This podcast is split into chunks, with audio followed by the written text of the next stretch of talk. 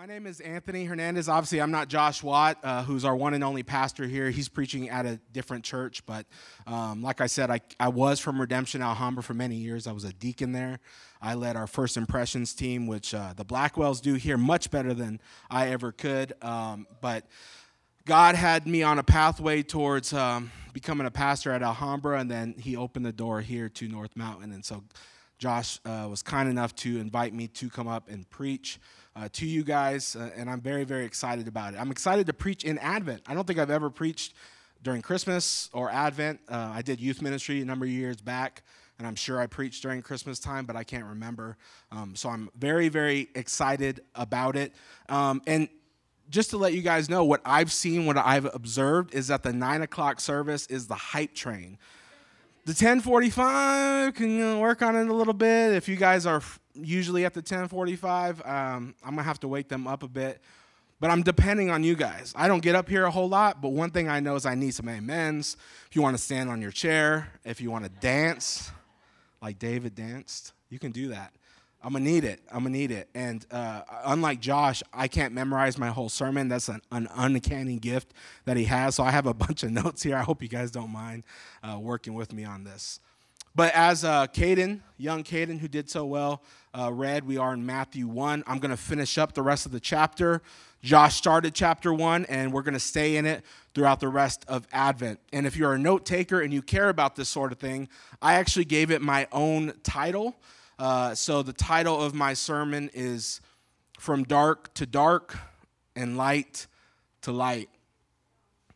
Matthew 1 18 through 25. Now, before we dive in the passage, um, I want to do a little bit of a lens correction. I'm wearing contact lenses right now. I usually wear my uh, my glasses, um, but um, I take I have a prescription. I get my vision tested about once a year, which I'm sure is probably pretty common getting your vision tested. But anyways, the, the doctor will have you sit in a chair and he'll puff air in your eye and then he'll dilate it. It's pretty much like a traumatic abuse that he, he does inflicts upon you.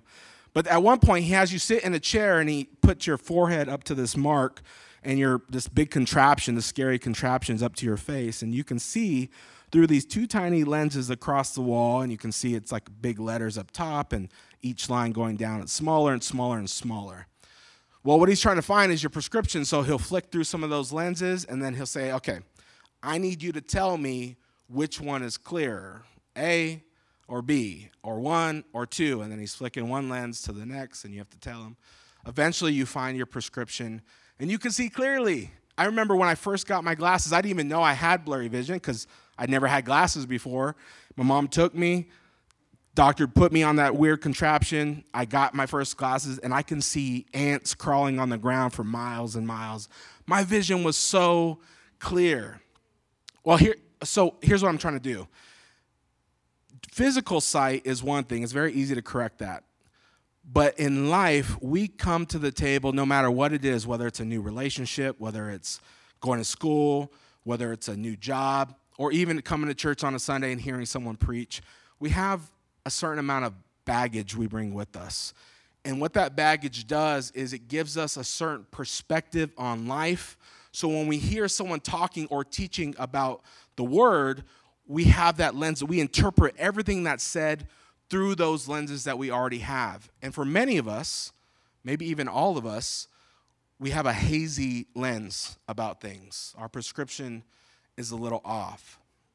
So, what I want to do as we prepare to go into the rest of Matthew 1 is I want to do a slight lens adjustment, a spiritual adjustment, our understanding of what Advent is and how we're going to perceive this passage. So, here it is a lens adjustment.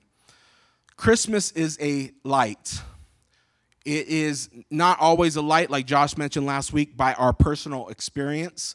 Some of us had some pretty tough Christmases, but by its intent. The intention of what we as a church celebrate for Christmas is intended to be a light. Christmas has, with all of its merry jolliness that I love, um, it has hijacked our understanding of Advent. A lot of people think of Advent as synonymous with Christmas. They hear Advent, they think Christmas, but that's not always the case. Christmas does play a part in Advent, but it's not necessarily equal to Advent. Um, if I were to paint a picture, it would be like people look at Christmas as a house. So imagine a big, nice mansion of a house. And then they hear Advent and they think, okay, Advent must be the steps or the pathway that leads up to that house. And it's pretty simple why people think that way. It's because Advent is before Christmas on the calendar. So you see Advent first, and then you see Christmas. You think, oh, Christmas is the top of the mountain, Advent is the way up. But again, that is not the best way to look at things. Here's a good way to look at Christmas versus Advent. Christmas is a sweet moment in time. Again, not by our personal experience, but by its intent. It is intended to be a sweet moment of time. But Advent is remembering what has come before, what's going to come ahead as we navigate the tensions of the in between now. For the poetic types in the room, I think the best way to describe it is if Christmas is a star, Advent is a sky. Or if Christmas is an island, Advent is the ocean. As I was preparing for the sermon, I started to read this book called Advent by a woman named Fleming Rutledge. And if there is a name for an author, it's Fleming Rutledge, right? Could you imagine just having a newborn baby and looking upon her with love in your eye and say, Fleming? I, I feel like that's the name. But with the last name like Rutledge, it just works, right? Fleming Rutledge. It's like a prophecy. This kid's going to write a book. And lo and behold, Fleming Rutledge wrote many books. This woman is super, super sharp. She is brilliant. She's still alive today, kicking up dust for the Lord. Um, she has a lot to say about Advent. And I got to admit, when I was preparing for this, this sermon and I started reading her stuff and, and learning from her, um, it really changed my perspective. This lens correction that I'm doing, she, she performed on me. And so, um, you know, that's why I wanted to do this. So when I was reading through this book, there was so many parts I was underlining and highlighting. Uh, I wanted to basically just jack her teachings and just preach them today, but I there was one excerpt from that book, Advent, that I wanted to, to take and share with you in order to perform this little lens adjustment that we're doing. So, this is what she has to say about Advent. It's, talking about Advent, superficially understood as a time to get ready for Christmas. But in truth, it's a season for contemplating the judgment of God. Advent is a season that, when properly understood, does not flinch from the darkness that stalks us all in this world. This next line is my favorite line Advent begins in the dark and moves toward the light, but the season should not move too quickly or too glibly, lest we fail to acknowledge the depth of the darkness. As our Lord tells us, Lord Jesus tells us, unless we see the light of God clearly, what we call light is actually darkness. And she quotes scripture by saying, How great is that darkness? She ends with this Advent bids us take a fearless inventory of the darkness, the darkness without and the darkness within. So, if I were to sum up this lens correction in a phrase as we prepare to dive in the first chapter of Matthew or, or end that chapter, here it is. Here's my point Christmas is a light, but Advent begins in the dark.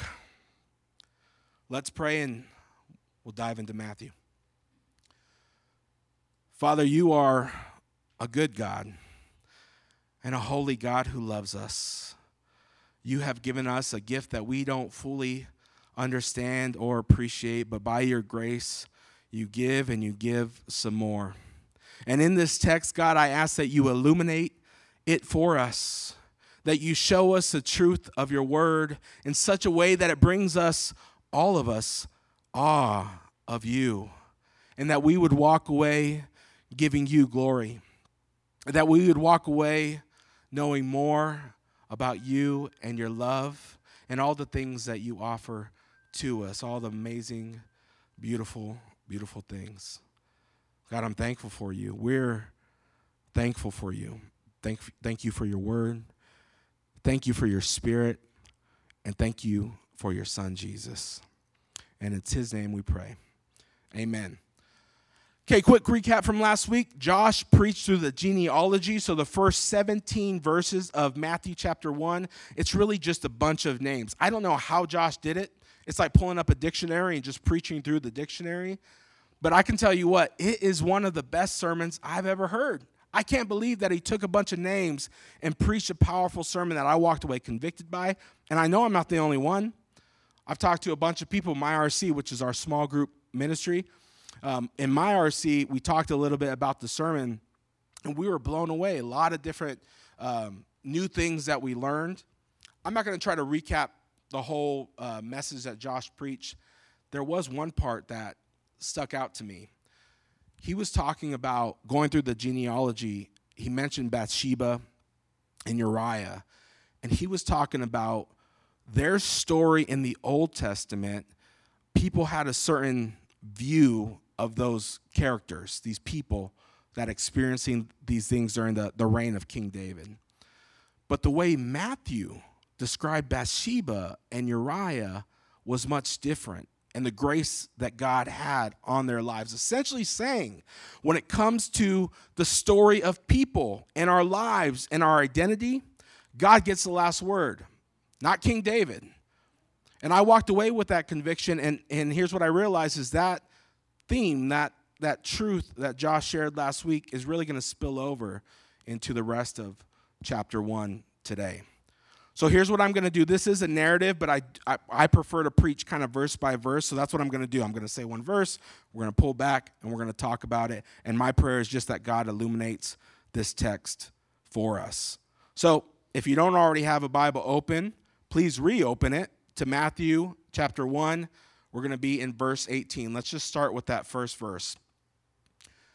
Now, the birth of Jesus Christ took place in this way. When his mother Mary had been betrothed to Joseph, before they came together, she was found to be with child from the Holy Spirit. Now, I like to write poetry. I like to write spoken words and perform spoken words. I feel like sometimes Matthew, when I'm reading Matthew, at least this part of it, Matthew's a little dry. You know what I mean? Like he, he says these things that are so profound and powerful. Like, think about it. Mary's the only person in all of human history ever, ever to have a baby by the Holy Spirit of God. Nobody ever in the rest of human history can ever say that. But Matthew says it like, hey, she has, she had a baby by the Holy Spirit. What's the big deal? But, anyways, that's not what stuck out to me. What stuck out to me was the word betrothed. I don't think I've ever heard the word betrothed spoken in everyday uh, conversations what I hear, what we hear, is the word engagement, right? That's uh, that's kind of the comparison. Some translations actually use the word engagement, but I'm glad that the ESV translation, which we're reading from, used the word betrothed because it's not quite the same thing. Speaking of engagements, doesn't it feel like everybody's engaged at this church? I feel like all you suckers are getting engaged. I feel like people have been married 20 years, somehow just start getting engaged out of nowhere. Speaking of engagement, there is people getting married today. Uh, Andrew and Tiffany that were up here doing the, the, the candle lighting, they're getting married today. Everyone's engaged at this church. Anyways, um, betrothal versus modern engagement. Even though some translations use engagement, they're really not the same thing. Betrothal, um, I guess if I were to compare it, is much more communal. It's much more high risk and it's much more committed. Whereas an engagement is much more individual. So think of two people that fell in love, like me and my lovely bride over there in the back of the room. We met each other, eyes locked, and game over. That's all she wrote. We fell deeply in love, and we didn't care what our parents said, right? We just, we are like, we're going to get married. That's how a lot of people view engagement. They make the decision, these two people, and they say, hey, we're going to get married. And maybe you have a closer relationship with your family where you bring them in, but really, really, it's your decision as two individuals. Betrothal was much different. You had a father and a mother, and they had a young daughter, and they said, We have to find a husband for our daughter. So they would look out and they would try to find a potential suitor, and they would approach this person, or this person would approach them and say, Hey, do you want to marry our daughter? The guy would say, Yeah, I'm interested. I'm willing to pay this amount of money. I'm willing to give this gift, or I'm willing to do this service. If the parents were happy about it, they would say, okay, we're in agreement. Uh, let's go ahead and, and make this a th- thing. That sounds very business transactional. That's just the way it worked back then. So it's much more communal versus individual. High risk, because if things didn't work out, their communities were these small bubbles. They didn't have social media where they can just you know, have a dating app and they can reach out to a bunch of people. If things didn't work out with this person, it was going to affect not only these two families, it was going to affect the whole community that, that they were in. They were brought up with these people. Everybody around them, they knew their whole lives, they were probably going to die in this community. That's how close knit they were. So if two people didn't work out, it was going to affect them in big ways. Again, betrothal versus engagement the picture I'm trying to paint is that Mary, this young Jewish girl, she was found to be pregnant while she was betrothed to Joseph. What a scandal that was. This was a scandal, and we love scandals, don't we? We love watching these things, and, and for us, because engagement is not, it's much more flippant we're not used to the deep rooted communal betrothal and commitment that two people had, like they did during Mary and Joseph's time. So, for a scandal to be occurring during her life as this young, probably teenage girl, it was a huge deal. There was a huge weight on her life. Imagine what Mary is thinking. She knows the script. The angel came to her and told her what God's plan was. But imagine trying to explain that to your mom and dad an angel came to me, told me that this baby inside me is from God. Mary, you're telling me God didn't speak for 400 years and he came to our town and gave you a baby? Mary. Mary. Imagine trying to explain this to Joseph and his family. And we already know that it probably didn't go too well based on the next couple of verses that we're going to talk about. But, but, Mary faithfully trusted God. She faithfully trusted God. And like many of you mothers in this room, including my own wife, I picture Mary looking down at her belly, holding her baby, and her heart filling up with the love that only a mother can have. Here's the truth Mary loved Jesus. Mary loved Jesus. But like I said, we know that not everyone took too kindly or too well to the truth that Mary was found to be pregnant while betrothed to Joseph, and it wasn't Joseph's baby. So let's read verse 19. And her husband Joseph, being a just man and unwilling to put her to shame, resolved to, to, to divorce her quietly we don't know much about Joseph. The, the scriptures don't give us a whole lot. We know that he was a carpenter because Jesus was referred to as a carpenter's son, wasn't talking about Yahweh, talking about Joseph. He might, some people think he was probably dead by the time Jesus started his public ministry. And because of that, because they think that he was already gone, they think that he was probably a little older than we would like him to be you know, maybe that we see portrayed in movies or in pictures, um, which is pretty common during those times. But if he was already passed by the time Jesus turned 30, he might have been an older guy when him and Mary were betrothed. Not nobody knows. Again, I'm just kind of saying what, what some people think. We know he was obedient. When God said go, he went. When God said come back, he came back. But what Matthew says is that Joseph was just and why? Joseph was considered just because he was unwilling to put Mary to shame. Now, here's the kicker Joseph knew Old Testament law, as all Jews did, and Old Testament law said if a woman was found to be pregnant while she was betrothed to another man, and the baby inside of her was not the man she was married to, you were supposed to take that girl to her father's door and stone her to death. murder her, to wipe out the impurity within the community of God. Intense. Now, a lot of people think it's probably unlikely that they would have carried out this type of punishment during Joseph's time.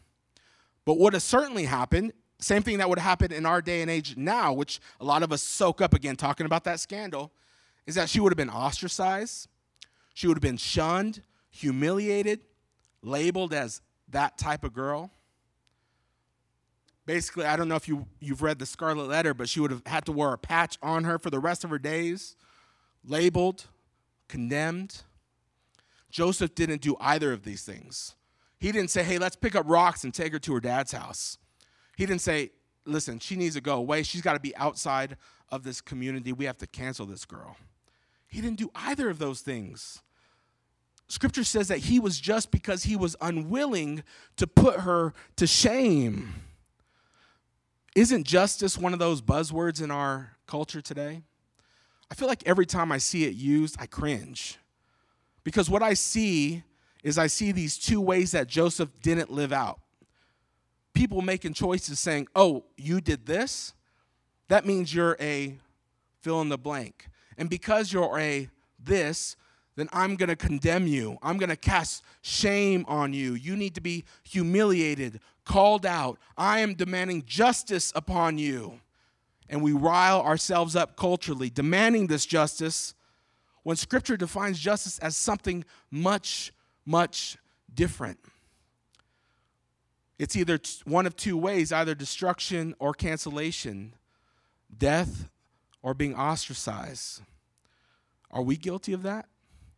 Are we guilty of looking at other people, whether closely in our own lives or people on the TV screen or on social media, and casting shame and just wanting them to be called out. If you don't believe me, go to literally any comment thread in any type of social media. It's a nightmare. It's one person after another saying, I cast judgment on you and I need to declare it. And I want others to join me in that. Think about the way we view celebrities. Think about the way we view politicians. Think about the headlines and all the names that we see, how much we love to look at another person and cast shame on them. And how much we hate when people cast shame on us. But according to God, justice is an unwillingness to put others to shame. We see it even in the garden when God told Adam and Eve, If you take the fruit from the tree of knowledge of good and evil, you will surely die. And they took that fruit anyways. And what happened when he found out? Did he kill them? Did he destroy them? Did he cast shame on them? He covered their nakedness. Here's my point true justice does not seek to shame others. And what do we pull out of this verse? Joseph loved Mary. We're starting to see a theme develop. Verse 20, let's read it together. But as he considered these things, behold, an angel of the Lord appeared to him in a dream, saying, Joseph, son of David, do not fear to take Mary as your wife, for that which is conceived in her is from the Holy Spirit. I want to take us on a little side road here. I want to fill us with just a little bit of awe because God filled me with awe when I read this part. Okay, so just just a question. I don't really have an answer again. I'm just going to pose this. I'm going to drop it and then I'm going to pull back and we're going to get back in the, the main passage. It says that the angel visited Joseph in a dream. Here's my question What is a dream? Rhetorical. Please don't shout out answers. what is a dream? Is it a thought? Can I get in my car and drive to your dream? Can I shrink down like Ant Man, go into your brain, and there's like a little bubble space, and I look around and say, "Oh, this is this is a dream here, like your dream." No, Listen, I know, I'm sure somebody's very smart. Maybe you've done some study on kind of how things work. You say, well, Anthony, see what a dream is, is electricity starts. Listen, okay, you're smart. You're smart. I get it. Here's the truth, though, if we're honest, nobody really knows, right? We know that it's probably just a combination, something going on in our head of our memories and things we've seen on TV and, and shows, just kind of creating some weird creatures and events that we're just we're just along for the ride. Even if we know in our head that it's a dream, even if we're aware, we're not fully in control of it. But what is a dream? It's not space. Like this room here that we're all in, you're looking at me, I'm looking at you. That's not what a dream is. It's not some place that we can go. So, how did an angel go into the dream? What does that mean exactly? Anyways, awe. That's what I felt. What is happening here? What is this power of God? Back to the road, back to the main passage. That was just a, a little treat.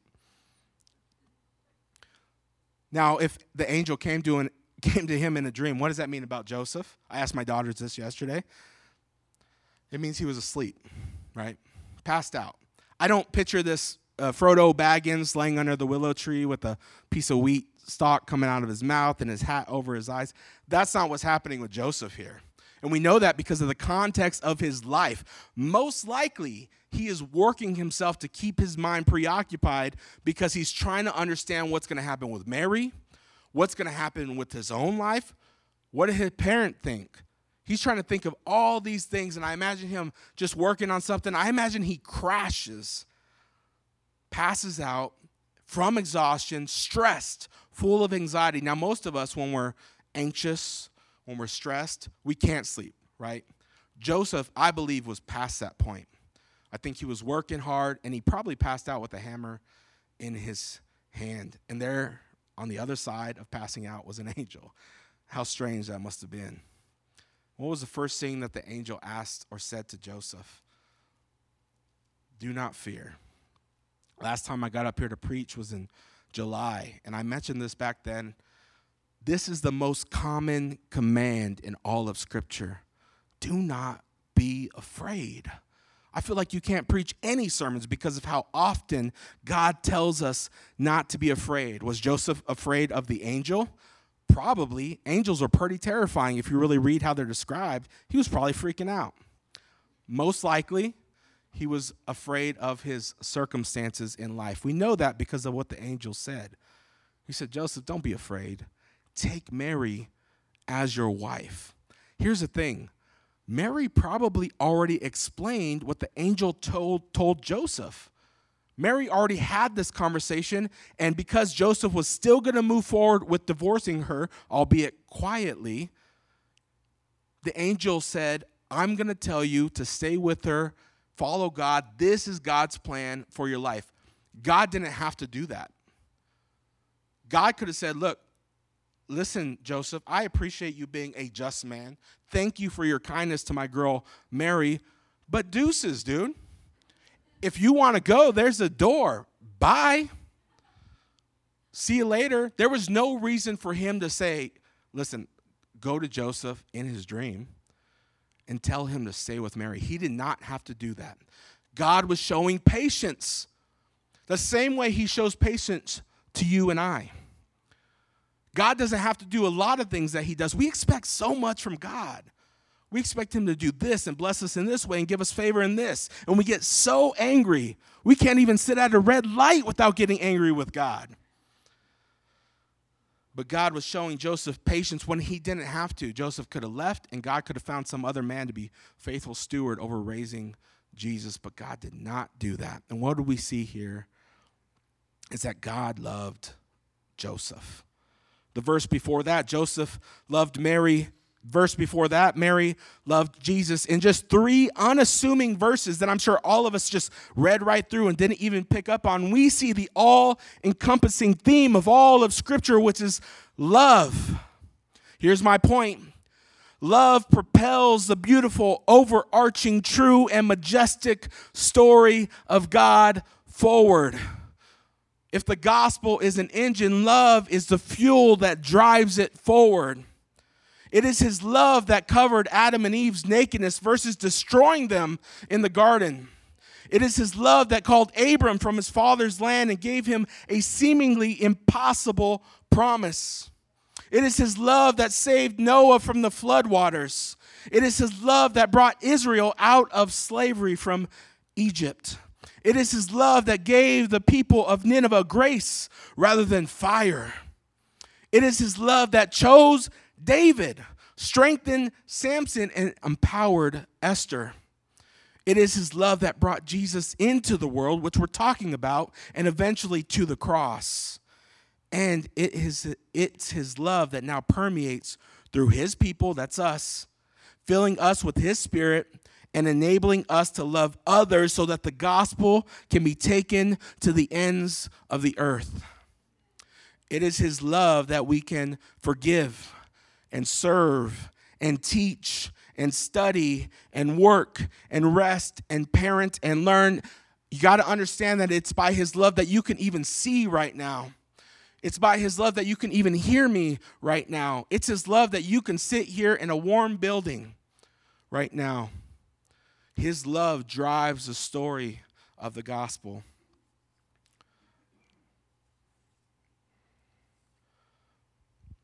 Verse 21 and 23.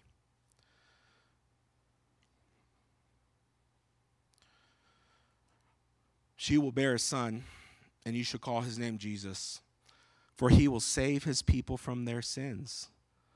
All this took place to fulfill what the Lord had spoken by the prophet. Behold, the virgin shall conceive and bear a son, and they shall call his name Emmanuel, which means God with us. When I ask, or when I say God with us, what kind of feelings do you get? What do you feel inside? That God is with you. When you think about that, God with us. Just a couple guesses. You probably feel comfort, right? Josh talked about comfort, comfort my people last week. You probably feel encouraged, maybe. The idea of God being with us, that's a, a beautiful thought. These ancient Jews, on the other hand, maybe didn't get the same warm, fuzzy feelings that we got, that we get today. We have Jesus, so we think God with us, we think Jesus. They didn't know that at the time. When they thought God with us, let me read some scriptures just to paint that picture a little bit more clearly. Here's Isaiah, a prophet of God. He saw the face of God, his entire countenance changed. He cried out and said, This Woe is me! I am ruined. For I am a man of unclean lips, and I live among a people with unclean lips, and my eyes have seen the King, the Lord Almighty.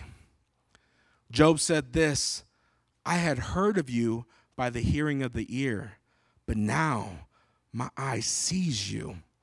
Therefore, I despise myself and repent in dust and ashes. Jacob said this Surely the Lord is in this place, and I knew it not. And he was afraid, and he said, How dreadful is this place! This is none other but the house of God. What a terrifying thought that a holy and pure God would be in the presence of us, wretched sinners, apart from his grace. It is terrifying, petrifying. We could not stand. Even the Jews who knew of the promise, who had the promise of God, when the mountain shook, they said, Moses, go somewhere else. We can't stand before God.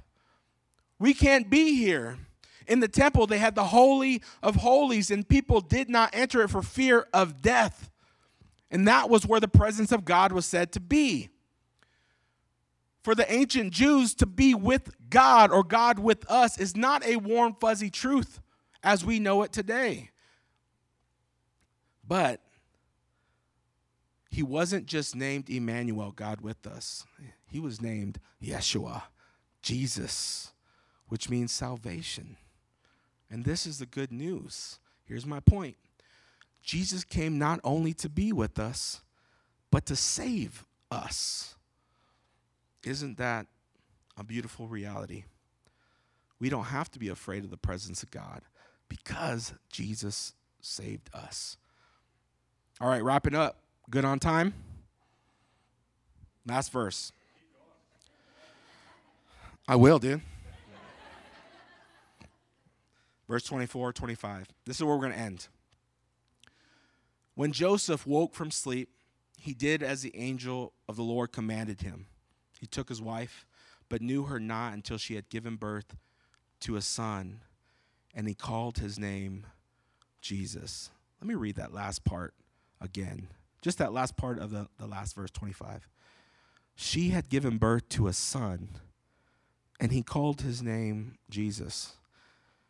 If you and I understood the power and truth of what I just read, we would be on our chairs, dancing like David, undignified, shouting praises to God. I'm guilty of it too. I'm not just trying to put you on blast.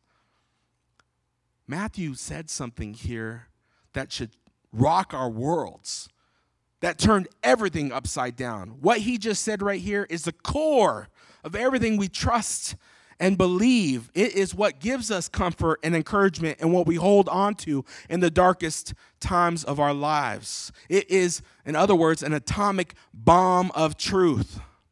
Now, maybe you're processing just like me. Maybe it just kind of flew right past you. And I get that. We're human, so that's just what's going to happen naturally. So let me just tell a story, and hopefully it, it, it awakens the reality of that truth. And if you want to stand on your chair and shout praises to God, be my guest. When I was a young boy, uh, I grew up in Maryvale, 59th and Indian School. That's where I went up until third grade. My parents said, We got to get you out of the ghetto, and they moved us to Peoria after that. Well, during the time that we lived in Maryvale, I was terrified of the dark. I could not sleep in my room by myself. I had two younger sisters and my parents. And here's why. And take this with a grain of salt. I was a young, young boy. I can only tell you my story, and you could take it or leave it, believe it or not. But I believe it, it this is what really happened. In that home, I experienced things that I don't think any young child should experience. I'm not referring to abuse or things that maybe many of you have experienced and, and uh, I've gone through, but supernatural evil. Things I saw, things I felt.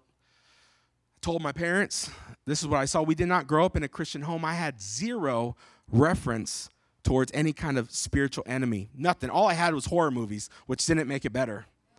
It did not make it better at all. That's all I had. Freddy Krueger. That was it. Ugh, yeah, so chills. But that's not the worst of it, right? Because it wasn't Freddy Krueger. It's something much much worse. And I didn't have it as a young six, seven, eight year old kid. I didn't know what was going on. I know I was seeing things I shouldn't have, feeling things against my body I shouldn't have felt, hearing things I shouldn't have heard. And because of that, I was traumatized. I could not sleep. Try to tell adults, they thought I was just, you know, a kid with an imagination. And so when it became nighttime, I would start breathing heavy. I would start sweating. I would start having panic attacks. And still, nobody would believe me. I was really all alone in this trauma that I was experiencing. I was so scared, in fact, that when everyone would go to sleep and I thought they were asleep, I would sneak into my parents' room and try to sleep. And they would wake up and they'd say, Hey, you got to get back to your room. Eventually, as embarrassing as it is, they let me sleep on my younger, both my two younger sisters, they let me sleep on the floor from times. They didn't do it all the time, but they would let me sleep there. And finally, I would be able to fall asleep because I was around other people. Most of the time, especially during the summer months uh, when we didn't have school, I would close my room door, turn on as many lights as I could, and I would just stay up all night. I would read. We had a ton of books. We even had a big old fat Catholic Bible. I didn't know really what anything meant. I had pictures in it, so it was nice for me to look at as a kid. Or I would play with my G.I. Joes or Ninja Turtles or something like that. Stay up all night doing that, all night.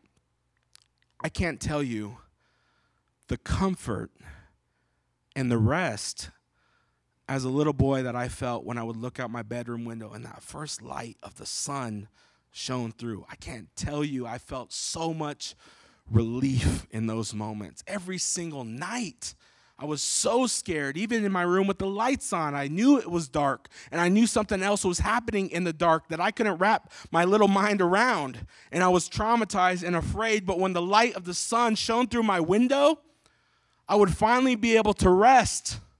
I was finally at peace. I can't tell you the level of comfort and in this story, when Mary had given birth to Jesus, that's what's happening. A light has finally shone through the darkness, flooding the darkness, giving us peace, giving us hope, giving us love. That's the reality of what's taking place here at the end of Matthew chapter 1.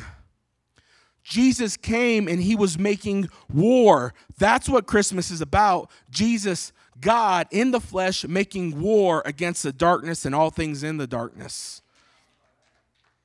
Hey, if you're going to clap, clap. You know what I mean? Come on. An enemy held us captive for many of us, still hold us captive. Offering flowers given poison lures us to murder, theft, lying, abuse, hatred, but Jesus has come to crush this enemy forever. Advent does begin in the dark, but a light has dawned, and we wait looking forward to the day when darkness will be eradicated forever, or in other words, it will be put out, which is a weird thing because only lights get snuffed out, but this time the darkness will be snuffed out forever. As the psalmist says in Psalm 130, I wait for the Lord, my soul waits, and in his word I hope. My soul waits for the Lord more than the watchman for the morning, more than the watchman for the morning. We wait through heartache and trials and suffering. We wait through pain and confusion and tears. We wait through riots and wars and disease. We wait through loneliness and tears and depression. We wait from dark to dark and light to light. We wait. And how? How do we wait? We wait with hope and peace and by love. And why do we wait in that way? She gave birth to a son, and his name is Jesus. And he is coming back. Yes and amen. Come, Lord. Come. Pray with me. Father, your goodness is ever present. We remember you. We remember every promise, every good deed, every act of love. We remember God, would you put in all of us, even now as we sit, an awe of who you are, an awe of what you've done? Let us not be sleepy Christians, but awaken in our hearts the truth of your goodness and grace because it is so great. It is so much better than the darkness that surrounds us. And as we wait, would you give us this hope? Would you put peace? In our hearts. God, we need you. We need you desperately. We love you. It's in Jesus' mighty name we pray.